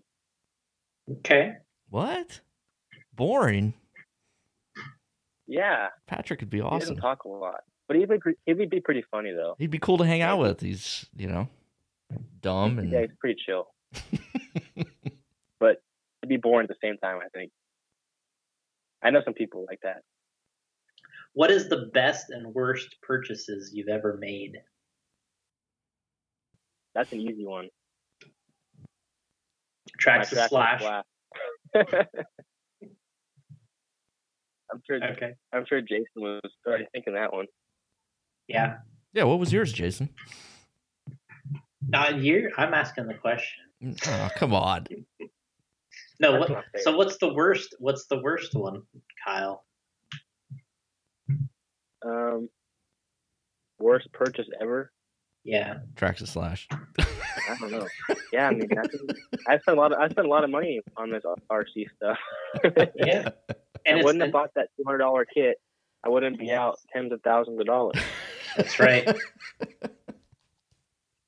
That's That's true. the reality of it right there. It is.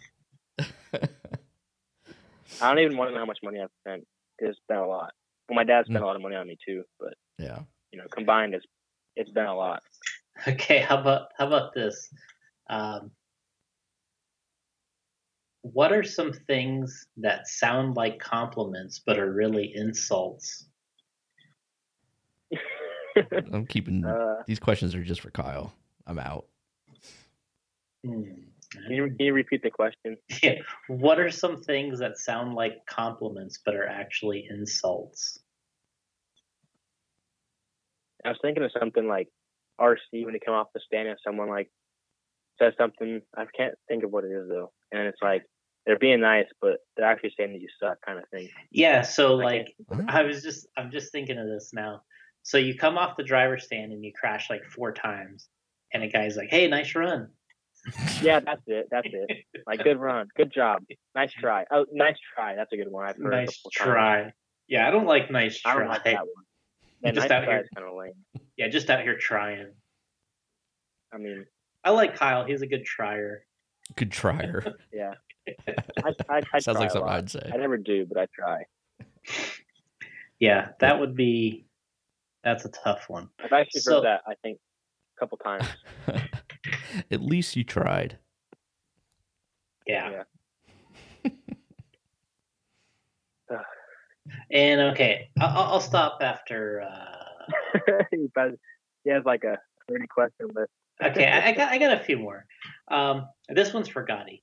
Oh. What's a bo- What's a body part that you wouldn't mind losing?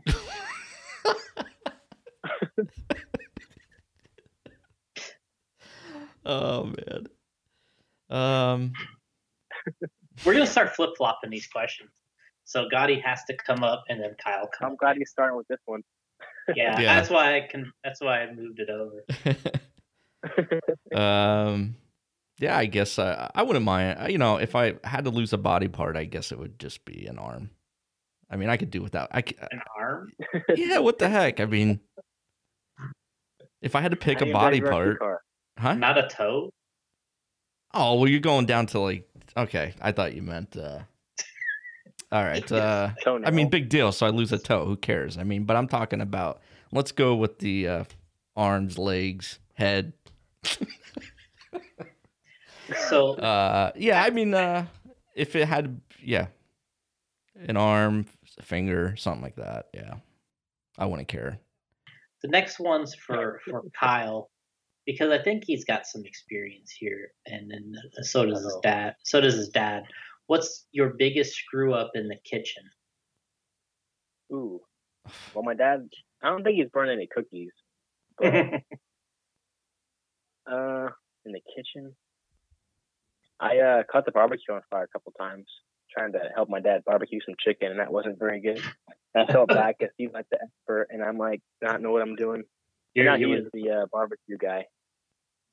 Okay. I uh, All right. I I melted a pot once. A metal pot? Yeah, apparently. I don't know. I I had boiling water on the stove and I forgot about it for a few hours. And I came back and the pot was like completely deformed and it was melting. Like it looked like it was melting, you know what I mean? But yeah, it was really bad. You can ask Carrie about it. She could back that story up. Um, Yeah, it's crazy. I'm Okay. sure. I mean, I don't know what are- what are the pots made out of, Jason? Aluminum or something? Some kind of, you know what I mean? Well, they call it pot metal, right? I don't know, but you know, I had Hot the metal. I had a cheap pot. You know, it's not like you know, not a fancy one. Like I think it's supposed to be Goodwill? stainless. It's like yeah, like it's like poured stainless steel molten metal. it's something cheap though, obviously. But I mean, I left it on the stove for I think two hours. That's impressive. Yeah, it's All crazy. right, so here's who, who are we on now? We're on uh, we're on Gotti. Um, what's the closest thing to real magic? what? Yeah, the closest thing you've seen to real magic. Uh, I don't know. Uh, watching Joel Johnson race.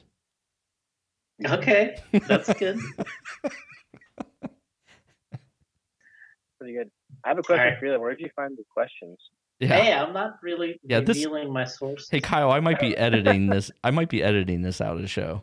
But anyway, Hopefully, I have good editing skills.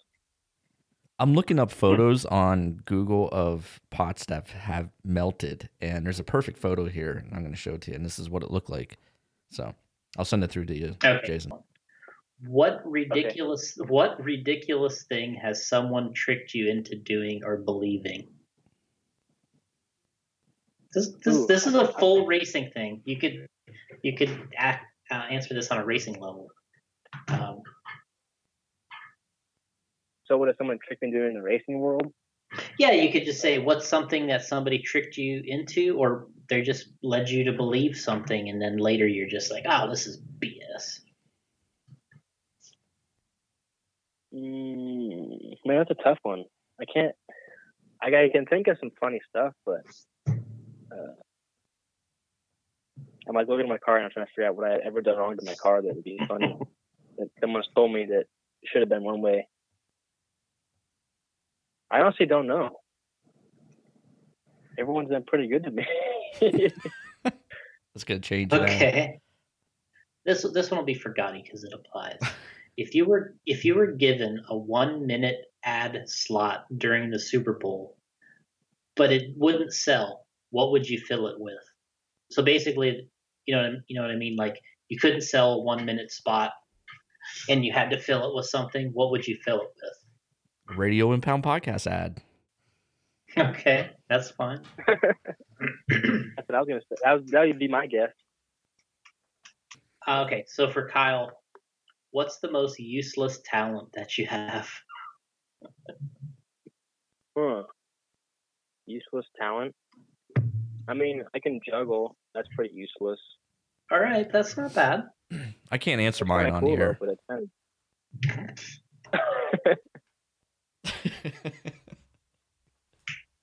I mean, I could, but uh, You could. of edit it out Probably. It's a useless talent. Not your best talent. oh, okay. anyway, we'll get to these fans' questions. Uh, some listeners sent Okay. questions in. Uh, this is from Tom Rockwell. And uh, at the stock nats, what timing and gearing did Kyle find to work best? And also, slipper catch or lockout? Okay, so I actually went to the race with. I had I built a brand new factory light car for local race, and I took it there with me, and it had a lockout in it. But I ended up running my mod car with pucks in it, which had a slipper in it. So that's the first answer, I guess. Okay. Um, second, which I can grab my car and look at it, but I believe I'm not running Reedy stuff like most people think. Um, the Team Powers motors, I ran a 2972 with 45 degrees of timing, I believe. Damn. Cranked. Oh yeah, yeah. It was actually timed a little more for the qualifiers, but at 10 minute main, I decided I should probably turn it down a notch or two, just to make sure she'd finish. That's good. It didn't get hot though, which I was super, kind of surprised. Hey, Jason, uh, this listener wants to know uh, Can J Concepts help Kyle with a plane ticket to attend one of the J Concepts sponsored Border Wars races? Border Wars. Yeah, what's that? Does Kyle know which one that is? The Border Wars.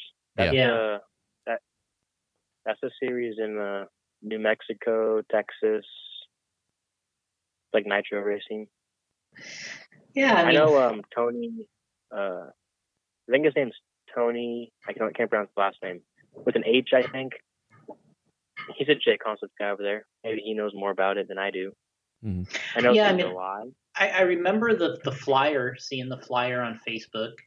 That, but um, yeah, I think it'd be kind of odd to for you to do a travel eight scale race. But um, I was thinking more like doing a J Concepts race. Um, yeah, we need. To- we need- race? well, actually, this weekend is uh, the race in Oh. Tacoma, the the INS race in Tacoma.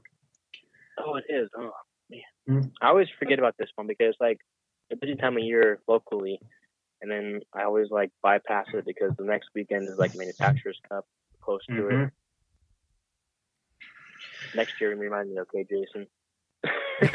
yeah. yeah we'll give you the uh the heads up Yeah. uh yeah but we need some more information about the border wars All right. Well, that question was from Jimmy DePrez. okay So, Jimmy, Well, you sponsoring the race, aren't you, Jason? I think we're a sponsor but we're not the only sponsor it's not like our series or Oh, we're one of the supporting sponsors okay. all right, Jimmy, uh, shoot us some info got it. over. yeah Uh, Nate asked, uh, "Who does your who does your fancy turnbuckles?" Nate. That must be Nate Burns. Nate Burns, He yep. does them for me. Uh, yep. He does my bling and J concept turnbuckles, blue and Kashima colored. They're pretty dialed.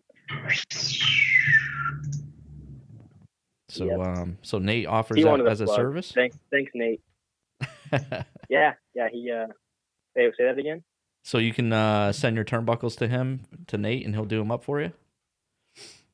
Yeah, he does uh, turnbuckles, screws, the the fancy J cons, the shock standoffs, anything titanium, ball studs, Sweet. axles, anything. All right. Yeah.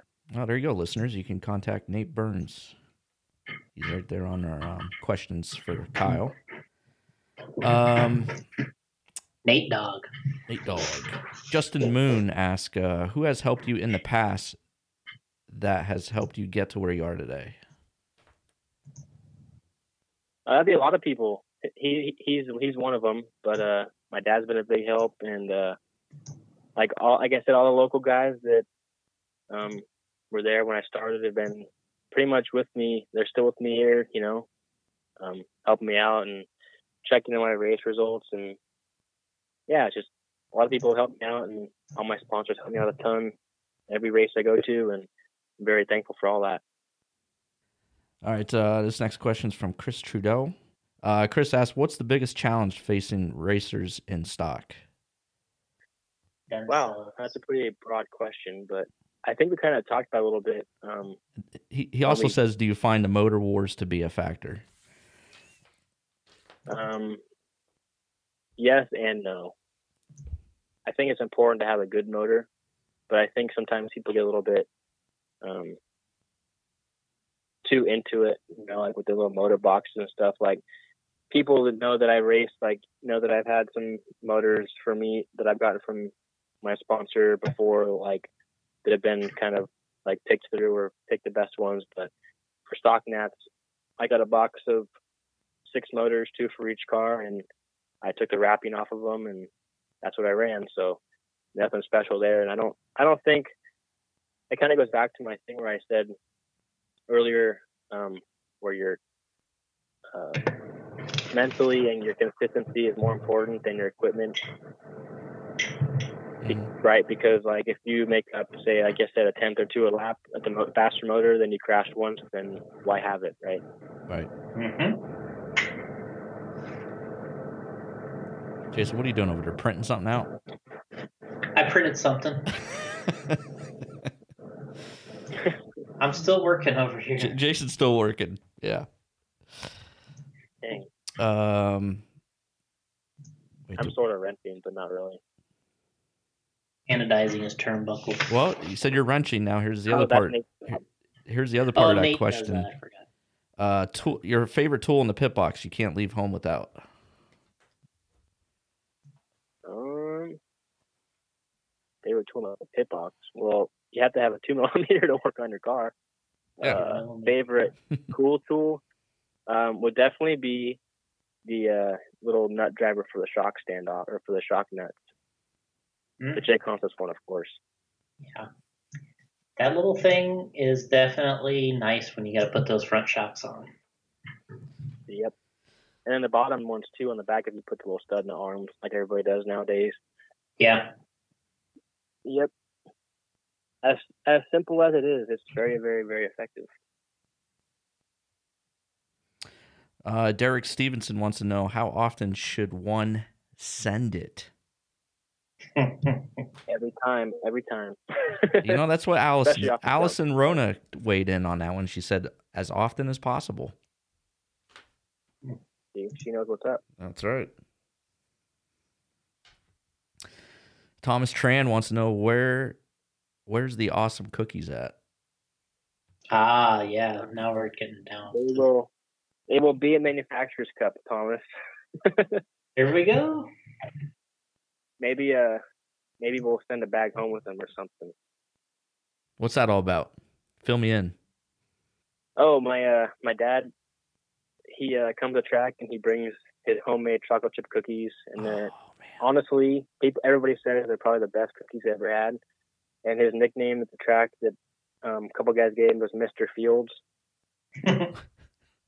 like Mrs. Fields, you know, Mr. Fields. Um, Mhm. Yeah, so everybody, every time I go to the race, they'll come by my pits and you got cookies, you got cookies, and it's kind of like our little fun thing, you know, in the pits. And sometimes he'll bring some some bread or something for Jason and Allison, but yeah, that's only special for you guys too, by the way, Jason. What's that? That's on it every weekend. The currents. Oh, Really? The, the the bread and stuff. Yeah. Hmm, Yep. okay. so next time you come out here, you got to place your order. Okay. Maybe we can get Pops to send send some cookies to the studio. Yeah, shoot me an address. We'll eat you some. I'd love to try that. Yeah. Hmm. I know Allison wanted some barbecue last week when she sent my order out. I don't know if you saw that, Jason. She was asking. I saw that. Where I was like, man, she's getting these special orders in everywhere. Well, she's helping me out, you know, get my order out That's good. this weekend. So she's awesome. Good. I'm glad. I'm, I'm uh, appreciate uh, you saying that. Yeah. Never a complaint there for sure. All right, Kyle. Give a give a shout out to. You. I don't. Did you do your sponsors already, or did we cut through that? No, we did. We did. I think we're good. All right. I'm going to do them again. No, we're it's okay. The more the better. Yeah. The most important ones here, anyways. Yeah, There right. we go. Associated J Concepts. Yep. All right. Yeah. Rip. Hey, do you have Rip. stickers, Scotty? What was Need that? to get Con- some stickers from you. You want stickers from me? oh, really? You you would you would uh, run Yeah, them for shoot me? Yeah, shoot, shoot me your logo because I make my own stickers, so I'll just print them out. Oh, that's awesome. Boom. Done. Done deal. I'd really appreciate that, Kyle. That'd be awesome. Yeah, yeah. Shoot me. Uh, uh, I can send you my email, and or Jason can, or I can, or Yeah. something. Yeah. We'll we'll hook up on Facebook then. We'll I'll send you a message. Give you my Yeah. info. Awesome. Appreciate that. Cool. It was Yeah. great having you on the show, man. Yeah, it was fun. Thank you. All right, big big thanks to Kyle Layton for being on the pod. That was really awesome. Um, we wrapped it up there at the end. Uh, as soon as Kyle hung up, we had, some issues with the audio. Um, up here in PA, we've been having, you know, just horrible weather. And um, during the pod, it was, um, you know, I was holding my breath because uh, my internet's just really sketchy when uh, the weather's bad, and it was pouring and it was windy during the recording, but uh, we were able to get it in, so that's good. I was happy with that. Um, but yeah, towards the end here, we just it was real quick, and we uh, Jason just talked about some of the events he had coming up and so forth. Um, you know, they had the J Concepts race this weekend at Tacoma, Washington. Um, so best of luck to all our friends out there. Uh, I see some photos of Pete Phillips sent me a photo with him wearing the Radio Impound t shirt at the track there, representing. That's awesome, man. I appreciate it, Pete. Uh, friend of the show, Kyle Predmore, supporter over at patreon.com slash radio impound. Uh, Kyle won himself a prize not too long ago. Uh, J Concepts hat. He's out there getting that autographed. So uh, big thanks to Kyle. And uh, Chad Eubanks, uh, bro, Chad's been supporting the show since day one, I, I think, and he's always tagging us in the posts and uh, running the logo. So that's really awesome. Uh, I appreciate that. It definitely doesn't go unnoticed, bro. Uh, if you would like to run the logo on your car, also, you can go over to, uh, you know, if you get your decals from Stick It One, they have our logo there. BoomRC.net has our logo. Carpys, C A R P Y S dot com. They have our logo. They have our t shirt. You can order the t shirt, the official RIP t shirt over at Carpys. And don't forget to visit our friends, of course, jconcepts.net. Go over there, tell your hobby shop, stock it, get the tires, get the parts, show Jason some love. Jason and Allison, show them some love over there. They're they're out there hustling, supporting you guys at these races. Uh, they're always there for you. So when you buy J Concepts, you know you're going to have, you know, the whole support of the team. So that's that's awesome. So jconcepts.net. Uh, go over visit our good friend Paul Lemieux over at teamgravityrc.com. And you know, we need to get uh, Paulie back on the show. Um, I talked to Paulie about this, so it will happen. Uh, we'll get Paulie on to get us all caught up um, with everything going on in the on road side of things. So that'd be cool. Um, so yeah, head over to teamgravityrc.com and tell them Gotti sent you. All right, that is it. Episode 192 in the books. 193 is on deck.